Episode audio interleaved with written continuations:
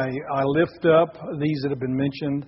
Um, Katie Beth, in particular, as she ventures out to go to Baylor and her life is before her, I pray for your guidance and direction. And Father, we pray for Paula and CR and uh, others in our midst who are hurting physically and in desperate need of a touch of healing from you. Lord, I lift them up and I pray that you would indeed touch them and make them well. Father, we. We again come before you this morning and thank you for the privilege of coming together, for worshiping together, for studying your word, the freedom that we have to do that. So, Father, we thank you. And we lift up this time and we uh, give it to you as an act of worship that we are here to celebrate this time and to worship and to study. And, and Father, I pray that your Holy Spirit would teach us as we look into your word and Father, the Spirit would take the words that are spoken and the words that we see in the Scriptures and that you would pierce our hearts with them, that you would change our lives and make us to become more like you. In Jesus' name we pray. Amen. Why don't you all be seated? I think I've mentioned to you before one of the my favorite daydreams, and I know you don't daydream, but I do. And I'll, I'll sit around and and think sometimes, have you ever thought about what it would be like if that guy from the publisher's clearinghouse would come to your door? I want to see that great big check, you know, the one they carry to the door, you know, for X number of millions of dollars. Now, I don't play the lottery, but if I did, and I dream about this, hitting the lottery. You know, you hear about these guys hitting the lottery and you, all the multi millions of dollars that they they uh, get out of the lottery and, and you wonder, boy, what would I do with that? You know, how could I? Oh, we, and we always think of good things, don't we? You know, I'd do so much good and I'd give to the church and I'd give to missionaries and I'd do all these things. Truth being, probably most of us would get it and those would be the last things we'd think about. We would spend that money so fast on something else. Now, let me ask you this question I know that you think about something along these lines. Everybody thinks and, and dreams about hitting it big someday, somehow, and having all the money they need. Um, do you think of yourself as a greedy person? Now, I'm, I'm just asking. I'm asking you to, to interact with me here as far as your personal feelings about yourself. Do you think that you personally are greedy?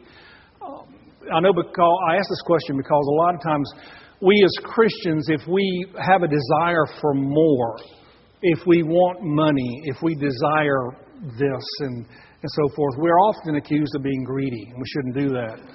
But I'm not too sure that that's the truth. Um, I think that it's more along the lines of need.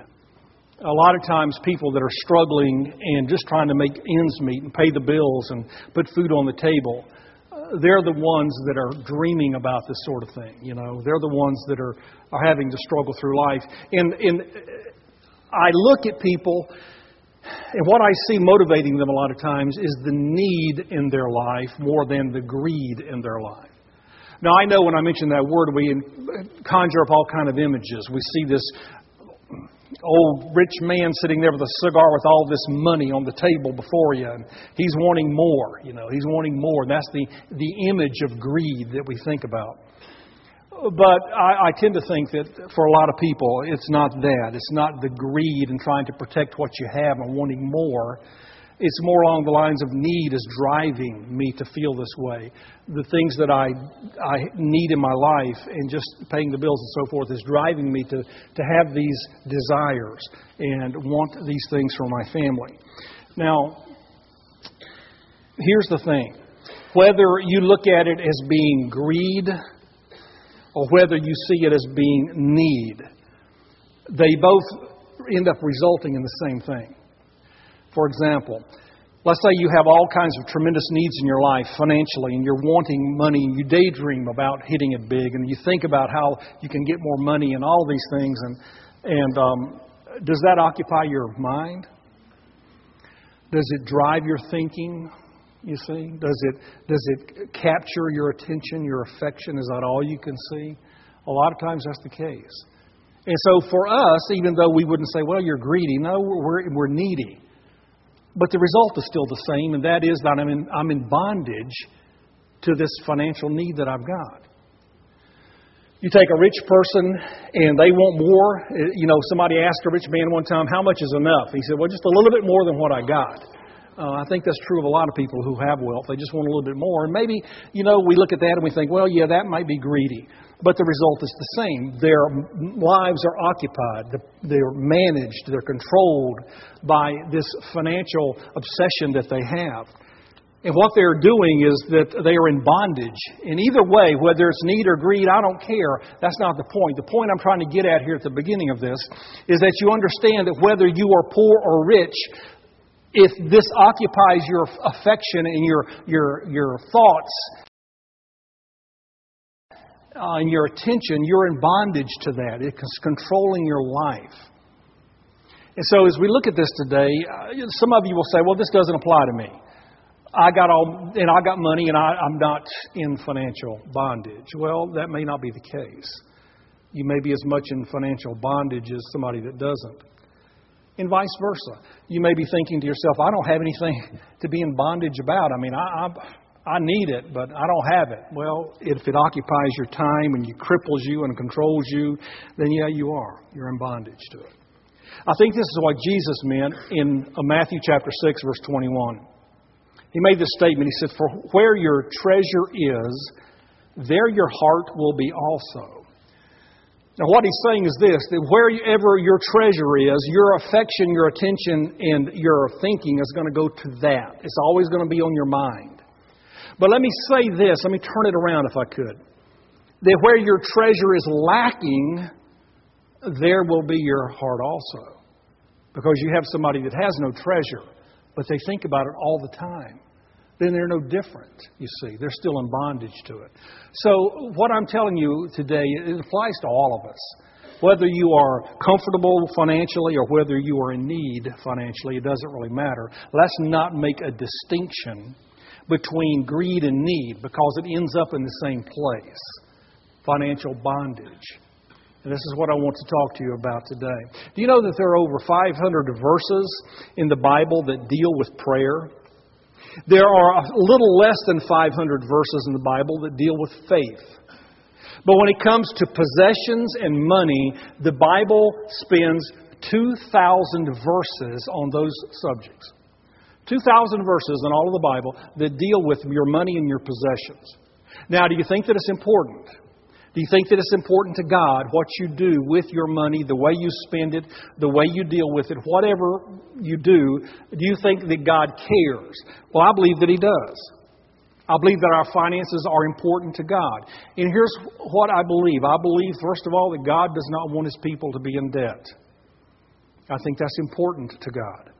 I think that God wants you to use what you have wisely and not squander it or throw it away. I believe that God wants you to give generously. I believe that God wants you to work hard. I believe that God wants you to invest wisely, to not be greedy and want more than you need. I believe that God wants you to be honest, and I believe that He wants you to be responsible with what you have. I believe that God cares about your money. And we don't often think in those realms because we don't think that God cares about money. That's just a physical thing, you see. We don't, that's not spiritual. But yeah, it is too. It really is. As you look at the Bible, it is, it is spiritual. And so for the next couple of weeks, here's what I want to do. You call it a mini series or whatever, but we're going to be talking about financial guidelines in the Bible, the guidelines in Scripture concerning our finances. And I want to take a look at these things. I know we had all several years back the series by Dave Ramsey, and Dave covers this in detail. I'm not going to be covering things like that in as, as much detail. I will put in a plug, though. We've talked about this in the elders' meetings, and we're thinking about this fall when we start Awana that we're going to offer on Wednesday nights the Dave Ramsey series to try to to hit those folks that bring their kids into Awana then leave. So if you're interested in that, we're going to try. Now get this, we're going to try. We don't know if we can or not. We're going to try to offer it at no cost.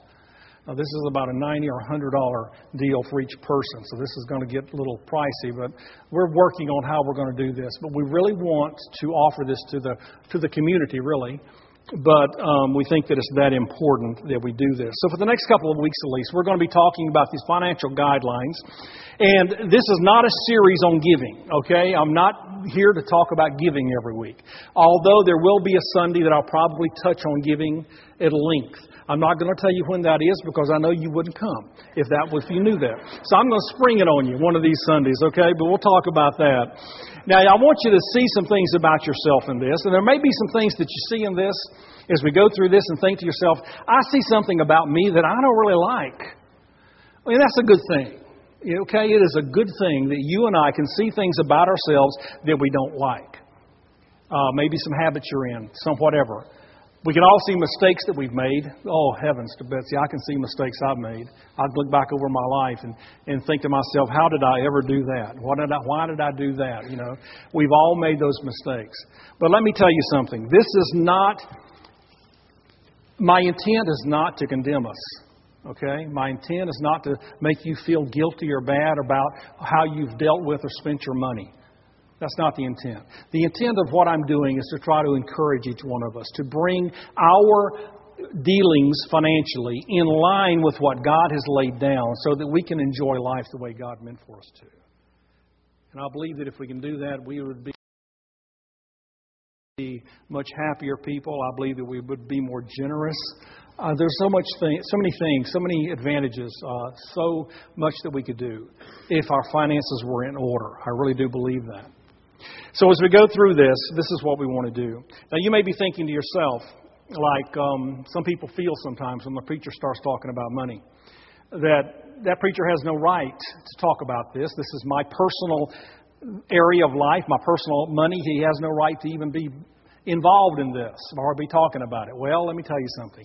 God put 2,000 verses in the Bible, and as a preacher, I'm not going to jump over them. So we got 2,000 verses that backed me up to say, you need to be talking about this. So this is important. And so we're not going to be looking at 2,000 verses, just relax. But I'm just telling you that they're there, okay? So, what we're going to be talking about today, though, as far as this particular message, is how to get out of financial bondage we're going to be talking about getting out of financial bondage. Whether you have it or whether you don't, that's not the issue. Remember that. You're in bondage to it one way or the other. If it captures your attention, your affection, and your loyalty and everything else, then you're in bondage to it, whether it be your need or your greed. Now, the point of this whole message is this. Now, listen very carefully. God does not want you to be in financial bondage. It's just that simple, that straightforward, that black and white.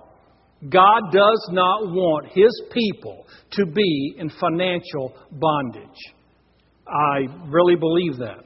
Like I said before, it doesn't matter if you're rich or poor.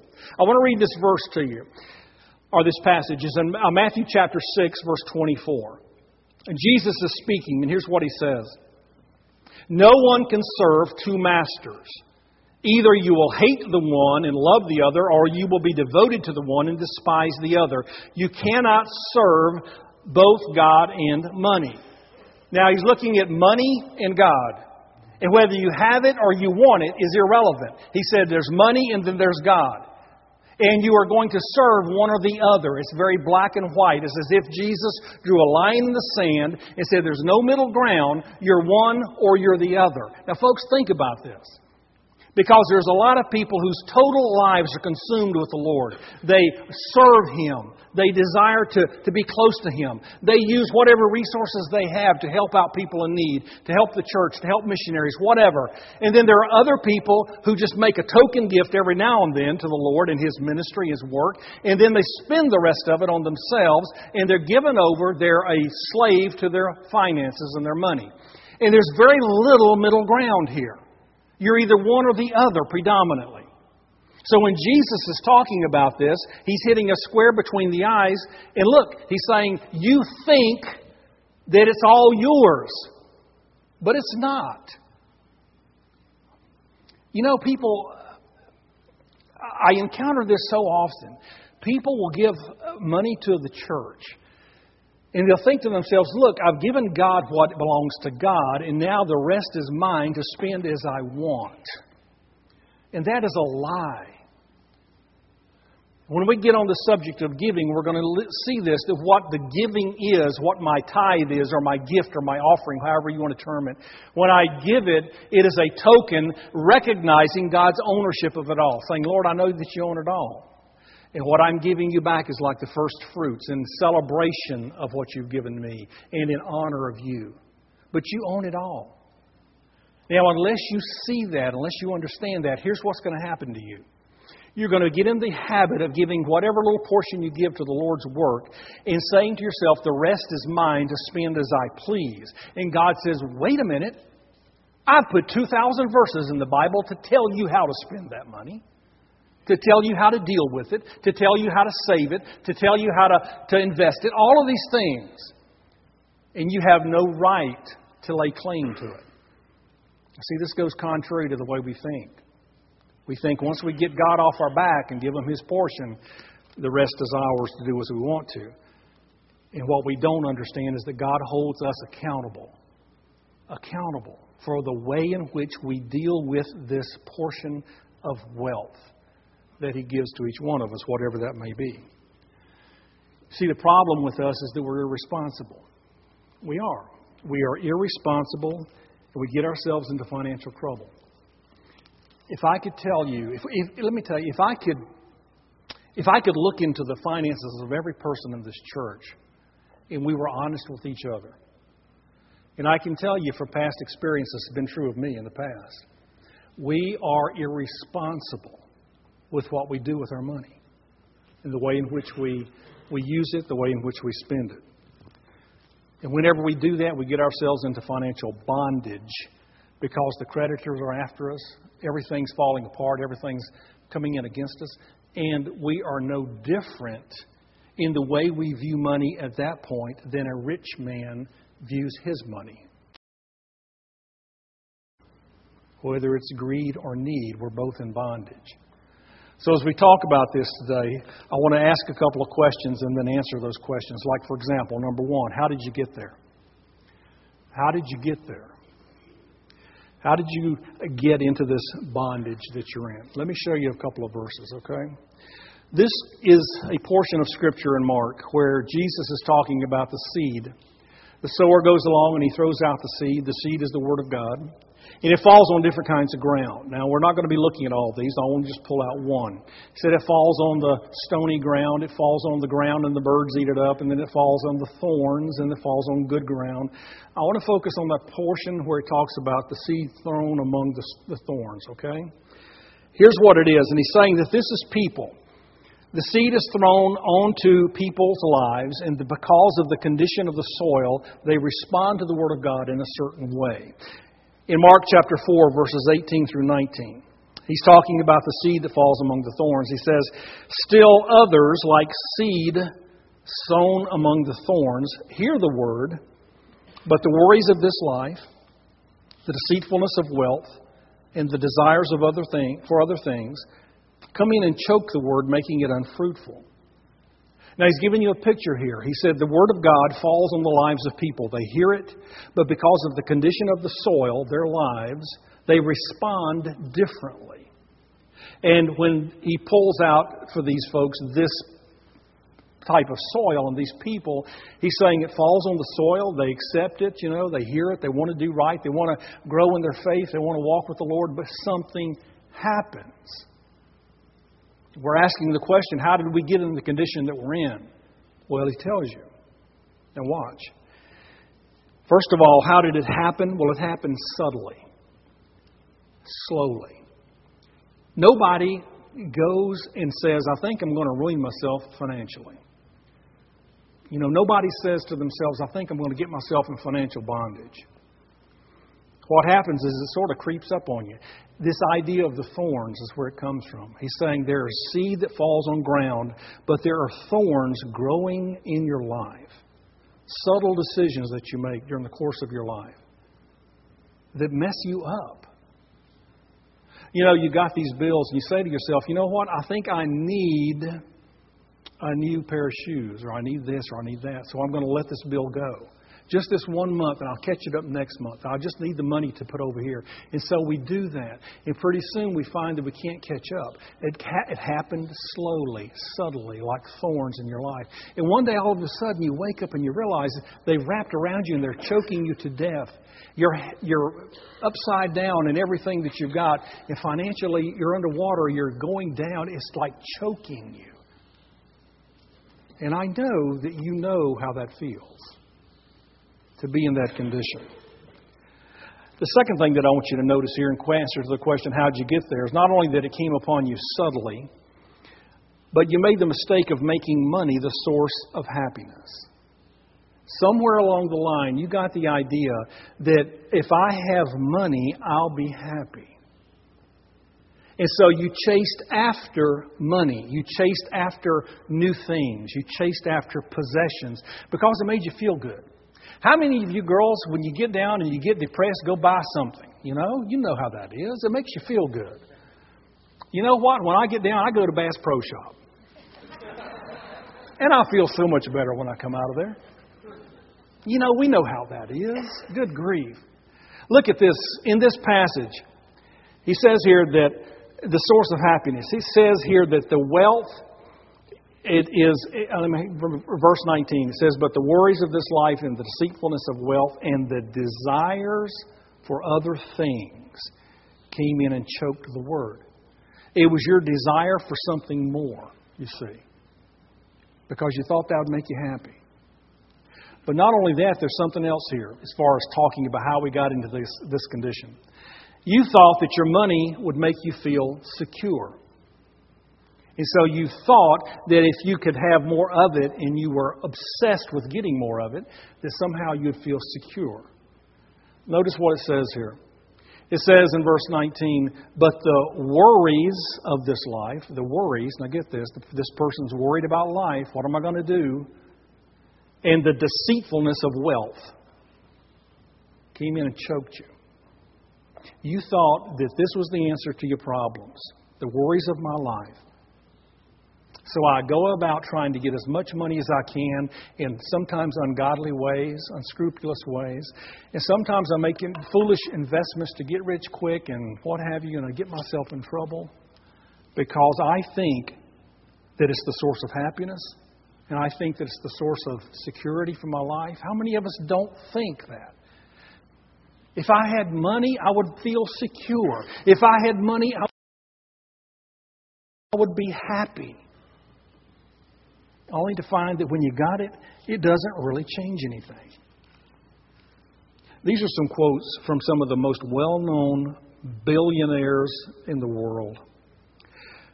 John W. Rockefeller said this before he died I have made many millions, but they have brought me no happiness. W.H. Vanderbilt said this The care of $200 million is enough to kill anyone. There's no pleasure in it. This is a quote from John Jacob Astor I am the most miserable man on earth. Henry Ford said this He said, I was happier when I was working as a mechanic. Andrew Carnegie said this He said, Millionaires seldom smile. It's not the answer. And yet we think sometimes that it is. And we get ourselves into financial problems when we chase after happiness and security, thinking that's, that's the answer, and it's not. So, what's the result? Well, the result is we end up head over heels in debt. We're chasing after security and happiness, and we find ourselves in debt, and every one of us have experienced that at some point in life. It kind of crept up on you slowly. You were chasing after the American dream, trying to do this, and you didn't have the resources for it, and you're in debt. And it chokes you like uh, vines of thorns. That's the way it does. Now, let me tell you something. For the Christian, and this is true for anybody, but especially we're talking to the believers, the Christians, the people in church, God's people, debt is your enemy. Debt's your enemy. And you are never, ever going to have financial security and to have control of your, your finances as long as you choose to stay in debt. It can't be done. How do I define debt? Well, spending more than you have. When you spend more money than you have to spend, you're having to get it from some place, be it credit cards, bank notes, whatever, second mortgages. I'm going into debt in order to get the money that I feel that I need to feel secure and happy and have the things that I want. And then you wake up one day only to find that you can't breathe. We're slaves to debt. Listen to this Proverbs 22, verse 7. It says the rich rule over the poor, and the borrower is slave to the lender. The borrower is slave to the lender. 1 Timothy chapter 6 verses 9 and 10. Those who want to get rich fall into temptation and a trap and into many foolish and harmful desires that plunge people into ruin and destruction. For the love of money, now notice it says the love of money, not money, but the love of it. The love of money is a root of all kinds of evil. Some people, eager for money, have wandered from the faith and pierced themselves with many griefs. Now, look at this very closely because he says, Look, you chase after it, and if that's what you think is going to bring you happiness, you're going to fall into all kinds of traps. This is what we're talking about getting into debt you can't get out. Your love for money is the root of all kinds of evil. And this last part here, people eager for money have wandered from the faith. And he's talking about the Christian doctrine. The faith, when it's talked about in the Bible, the faith, is talking about the teaching of Scripture, Christian doctrine. He said, You've wandered away from that. You're no longer being obedient to that. And now your life is a mess. And folks, you know as well as I do because some of you are there right now or have been in the past. You have let yourselves get into to debt to such a degree that that's all you can think about. Your faith kind of goes by the wayside. You don't come to church. You're not involved because all you can think about is finances and getting out of debt.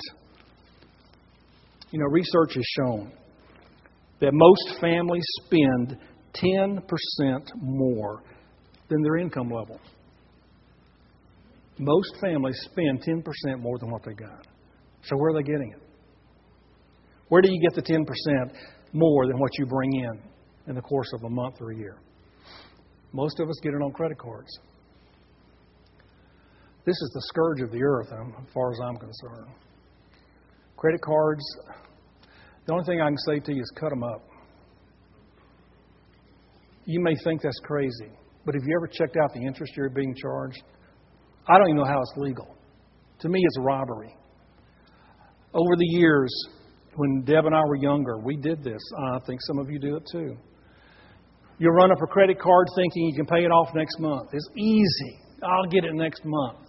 And pretty soon you are thousands of dollars in debt and you can't even pay the interest. And I'm going to tell you right now, and I told my, my kids this when they, you know, they began to leave home do not get a credit card. My daughter needed, you know, she was having car trouble up in Indiana and stuff. Okay, if you get a credit card, she didn't have any money, get it, get, you have a limit, and you make them stick to the limit. It's a $300 limit. You use it in case of emergency until you can get some money in the bank, that type of thing. But, folks, I'm telling you what, I've learned from experience. If you have credit cards, listen, I know people who borrow from one credit card to pay the debt on the other credit card.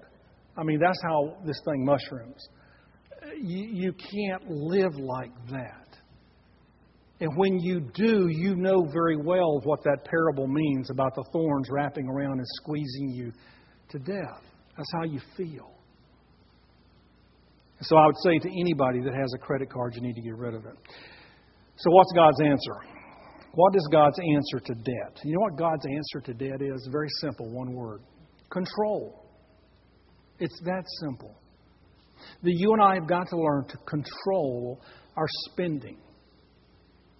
Now, we don't like that. We don't like that. We don't like for anybody to tell us that we have to slow down. We're chasing the American dream. We deserve this. Look, I, I work hard, I do this and that. I deserve what I'm about to buy. Well, not if you can, can't afford it. You don't deserve it. But that's a hard thing for us living in America to understand restraint. How would your life be different? How would your life be different if you weren't in debt? Think about this. Well, let's think. Well, first of all, you wouldn't have all those worries. You'd be able to lay down at night and sleep. There wouldn't be any pressure on you. You wouldn't have to worry about the bills coming in. You wouldn't have to worry about the phone calls from the creditors. You wouldn't have to worry about going out to, to eat sometime and giving your credit card and having it denied. Life would be so much better if I wasn't in debt. You know what I believe? I believe that if you weren't in debt, there'd be less tension and fighting in your marriage, too.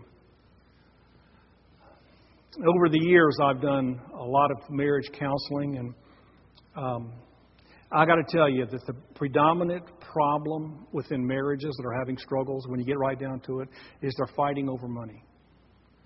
The lack of it, you do this with it, I want to do that with it, we can't agree, we fight.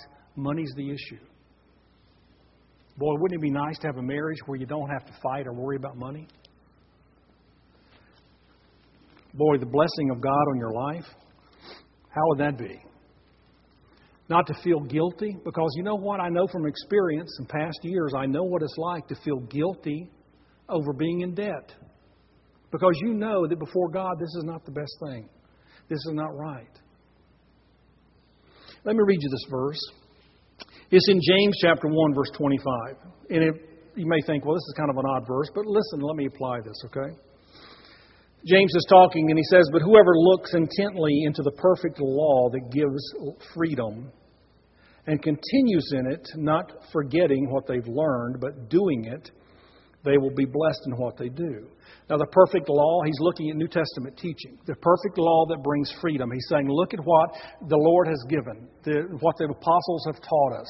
He's saying, whoever looks into the perfect law that gives freedom, and you continue in it, in other words, you obey it, you don't forget what you've heard, but you do it, oh, man, you will be blessed.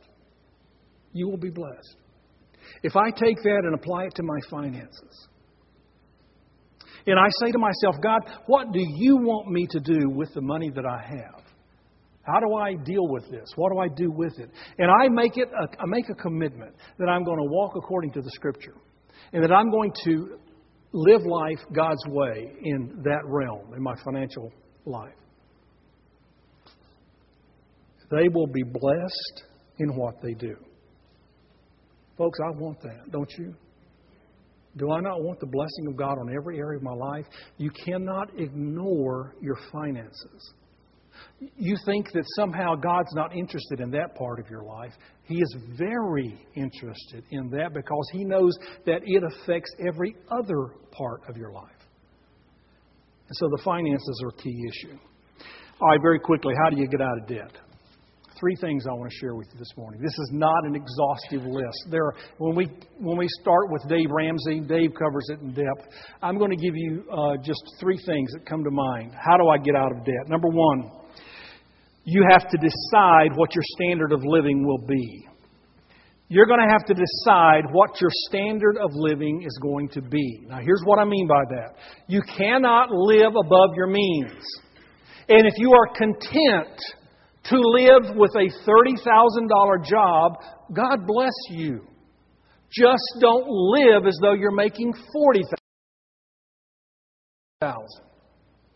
You have to decide that this is what I bring in, this is my standard of living. I have got to be content with that, or else change it.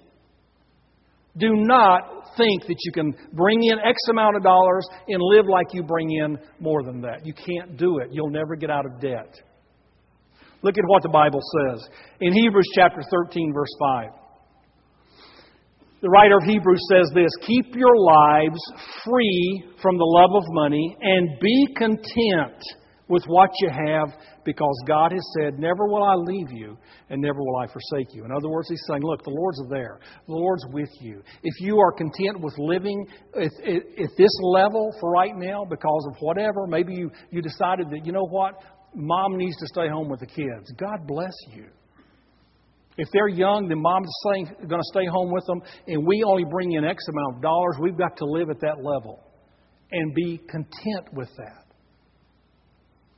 And stop trying to live above your means. Look at this verse Philippians chapter 4, verses 11 through 13. Paul's talking. I am not saying this because I am in need, for I have learned to be content, whatever the circumstances. I know what it is to be in need, and I know what it is to have plenty. I have learned the secret of being content in any and every situation. Whether well fed or hungry, whether living in plenty or in want, I can do all things through, through Him who gives me strength. Now, look at what he's saying here, folks. I have learned to be content with the amount of income that I have. Whether it's a lot or a little, whatever circumstances are in his life, he says, I'm going to be content there. I'm not going to live above that. And when I tell you that you've got to decide what your standard of living is going to be, this is what I'm talking about. That you learn to be content with what you have coming in. Now, listen very carefully to what I'm about to say. God does not say you have to stay there. God does not say that if this is what you have, that this is your lot in life, now stay there and be happy. You can change it at any time. You just can't live above what you bring in. So if I want to change my circumstances, I can. I can go back to school, get a degree to make more money. The kids get out of, out of the house, mom can go back to work. They're in school. We did this for years. Deb worked while the kids were in school, but she came home when they got home because that was important to us. They did paper routes. She did wallpaper jobs. She cleaned houses while I was in school or where, even in early years of ministry. That's the plan. You see, we had a plan. It may be that you're needing to change jobs to make more money. Then do that. If that would raise your income level up, then do that. Get that promotion that's available, then go after it. There's any number of things that you can do. God's not saying be content and never change it. God's just saying that while you're there, if this is where you choose to be, be content and don't live above your means. Vitally important. Stop chasing the American dream. It is a lie. Live within your means. And if you're not content there, can't live there, then change it. But whatever that income level is, you live within that and be content. And if you don't, your life will never change. You will always be in debt. Here's the second thing you're going to have to do you're going to have to develop a reasonable plan for your finances. If you're going to get out of debt, you're going to have to develop a reasonable plan for your finances. Now, notice I said reasonable. My son lives over in Midlothian, about an hour, a little over an hour from here. And, you know, his, he and his, his wife has, has gone back to work now. The kids are in school. She's a school teacher now. And he's a detective over there for the sheriff's department. And, and so, you know, school teacher and law enforcement. Incomes are, are pretty set. Um, they went to, on Wednesday nights, their church offered the Dave Ramsey course, the first time they'd ever seen this. So they go through this Dave Ramsey course, and I was talking to Joan, his wife, right about the time they were ending this, and and he was just eating it up, you know. She said, "Good gosh, I've got envelopes everywhere." and he won't let me spend any money. He's got me on a budget, you know. He had to loosen up a little bit. He went a little bit overboard with it. But when I say reasonable, this is what I'm talking about. Something that you can live with, something that's within means, something that you can achieve, not something pie in the sky that you get discouraged because you can't do it. It has to be something workable, something that you can do. A reasonable plan. Number one, cut those credit cards up. Folks, I, I know it's hard. And, and I tell people this if you are committed into you can pay that off every month so that you're not paying interest, then fine. But if you're like a lot of people and you can't do that and you let it accrue, cut it up. It's killing you. And Ramsey talks about this. Go to the envelope system. Keep the cash. When the cash is gone, don't spend any more. It takes discipline. I remember when we did the Ramsey thing here a couple of years ago. And it, it, it, part of the way through this, he says, if you are watching this and you need to have a credit card cutting up party, And so sometimes we, at the end of that thing, would ask anybody that's willing to cut the credit cards up and have scissors up here. And we had several people come up and cut up all the credit cards. And let me tell you something. They said later it's the best thing they ever did for their finances. You cannot get out of debt if you keep a credit card that you cannot pay off every month. That's just black and white, folks. Developing a reasonable plan. If you do have credit card debt, and most people have numerous cards and astronomical amounts on each one, pay off the one that you owe the least on, whatever it takes. If you can put money toward it, extra money, say, How am I going to get extra money? Well, don't go out to eat for a year. It won't kill you. Do you know you go out and spend probably $150, $200 a month eating out? If you can't afford it, don't do it. People still live. And you take that money, that couple of thousand a year, and you chunk it toward the credit card debt that you've now cut up. And folks, pretty soon you've got one paid off, and then you double down on the next one and you pay it off until pretty soon it's like a snowball. Ramsey calls the snowball effect. It's like going downhill, getting bigger and faster, and things are paid off before you know it. People have done it. It can be done. It just takes some effort. If you need extra income, then go work a part time job. Make a plan. I'm going to bring in an extra $50 a week to pay off these debts so that we can get out of debt. That's our goal in a year to be out of debt with these credit cards, to be done with them and never go back. Your long range goal, to go back to school or to get a job, you need to have that written down somewhere. Now, let me tell you something. Within Christianity, a lot of Christians are just lazy.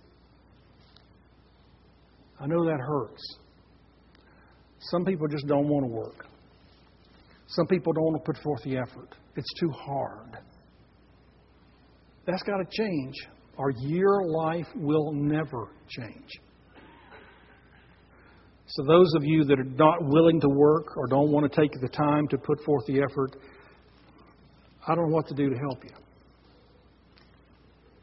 But you have to put forth the effort. Some people have given up. Listen to this. Money magazine declared money was the number one obsession of Americans. Newsweek reports there is a new uh, plane of consciousness called transcendental acquisition. The cover story of a 2001 uh, magazine tells of a woman saddled with debt who charged a diving trip to French East Indies instead of trying to pay or, or trying to break free from the debt she's in. It's as if she's given up. And she said this quote, I've spoiled myself and I can't change my habits. Some of you are there. Some of you gave up a long time ago. You're content to, to, to live within that hell on earth of being locked in like that. And I know that it hurts. But somebody has to tell you that you either get up and go work an extra job or you bring in income some other way and you pay it off or you will never, ever feel any different. And there's no way out of it other than just hard work and a reasonable plan. Very quickly, number three is this last thing I want to share with you. How do I get out of debt? I got to keep my life in perspective. I've got to begin to back away and look at the things that really are important and the things that matter we put too much stock in possessions. This is the reason we go buy things on impulse, the reason we go buy things we can't afford. I've got to start looking at life and saying, what's really important? If my kids are important to me, then stop spending away their future and start investing the money in them. Start doing something to save the money to help them. Um, there's a lot of things that are more important than spending money and having possessions. Listen to this. This is a story. One day, a very rich uh, financier, a, a, a merchant, was visited by an angel. The angel said to him, If I want to get you, I'm going to grant you one wish. What would that one wish be? And the man said to him, He said, I would like to have a copy of the Wall Street Journal one year in advance And his plan was this if I can get next year's copy of the Wall Street Journal on this date a year from now, I will be able to look and see what the stock market has done. Wouldn't you love to have that? So are you, are you, would you love to have that? I would love to know what the stock market is going to do a year from now. But he said, I'll do this. I'll get this and I'll find the stocks that will be way up a year from now and I'll buy those. And I'll make a killing. So the angel gives him the newspaper, big old thick Wall Street Journal. He combs this thing for hours and he looks at all the stocks and he comes up with his plan. He has a sheet this long of the stocks that he's going to buy as soon as the market opens. And he's thumbing through the rest of the paper and he comes to the obituaries and lo and behold, there's his name. One year from today, you'll be dead. And all of a sudden, all the things that he wrote down on the sheet, he just tore them up and threw it away. Because all of a sudden, it didn't matter anymore. Folks, listen to me. The things that we spend our lives on, the things that we think matter, the possessions, they don't. And somehow you've got to change the way you think and stop looking at life as though it's all about acquiring possessions and start looking at the things that are of value, real value, and put your time and your effort in those. So, three things that you've got to do if you're going to get out of debt. Number one, you have to decide what your standard of living is going to be. You've got to come up with a reasonable plan, and you've got to keep your life in perspective. Otherwise, folks, you'll never be out of debt. I promise you. I pray that all of us will do that. I pray that as we go through these next few weeks, and it's only going to be three or four weeks, as we go through this, that we'll look into the scriptures and we will begin to say, you know what? If I put into practice what the scriptures say about finances, life has got to be better. Life has got to be better. And it's my prayer that you will do that. You know, if you're here this morning and you've never put your faith in Christ, then, you know, the Bible talks about how that each one of us is a sinner, and that Jesus Christ died on the cross to pay for your sins. And when you put your faith in Him, He gives you as a free gift eternal life. He says to you and me that if we will turn to Him and trust Him as our Savior, put our faith in Him, to believe that He died as a payment for us personally, that God gives to us eternal life. I want to invite you to do that. I'm, let's just close our eyes, bow our heads, and close our eyes as we bring the service to a close. You know, if you're here this morning and you've never put your faith in Christ, then now's the time to do that. Right there where you sit, turn to God in faith. Lord, I believe. I believe that you died on a cross for me, that you paid for all of my sins and that by trusting in that, by believing that, that you give me as a free gift eternal life. It's that simple. If you have questions, want to talk about this further, there's a yellow card in front of you there and the seat in front of you. Just fill it out and drop it in the plate. I would love to talk with you more about that. For all of us, my prayer is that each one of us as a believer would stop long enough to see and ask the question God, what do you want? What do you want from me in my money? How do I, well, how do I deal with it? How do I handle it? Lord, show me. If you make a commitment to walk with God through this series, if you'll make a commitment to say, Lord, I'll do it your way, I really believe your life will change. But this is going to take some effort. It really will. I pray to God that we'll all make that effort. Our Heavenly Father, as we bow before you this morning, Father, some of us are feeling guilty because we know that we've mismanaged what you've given us, what belongs to you.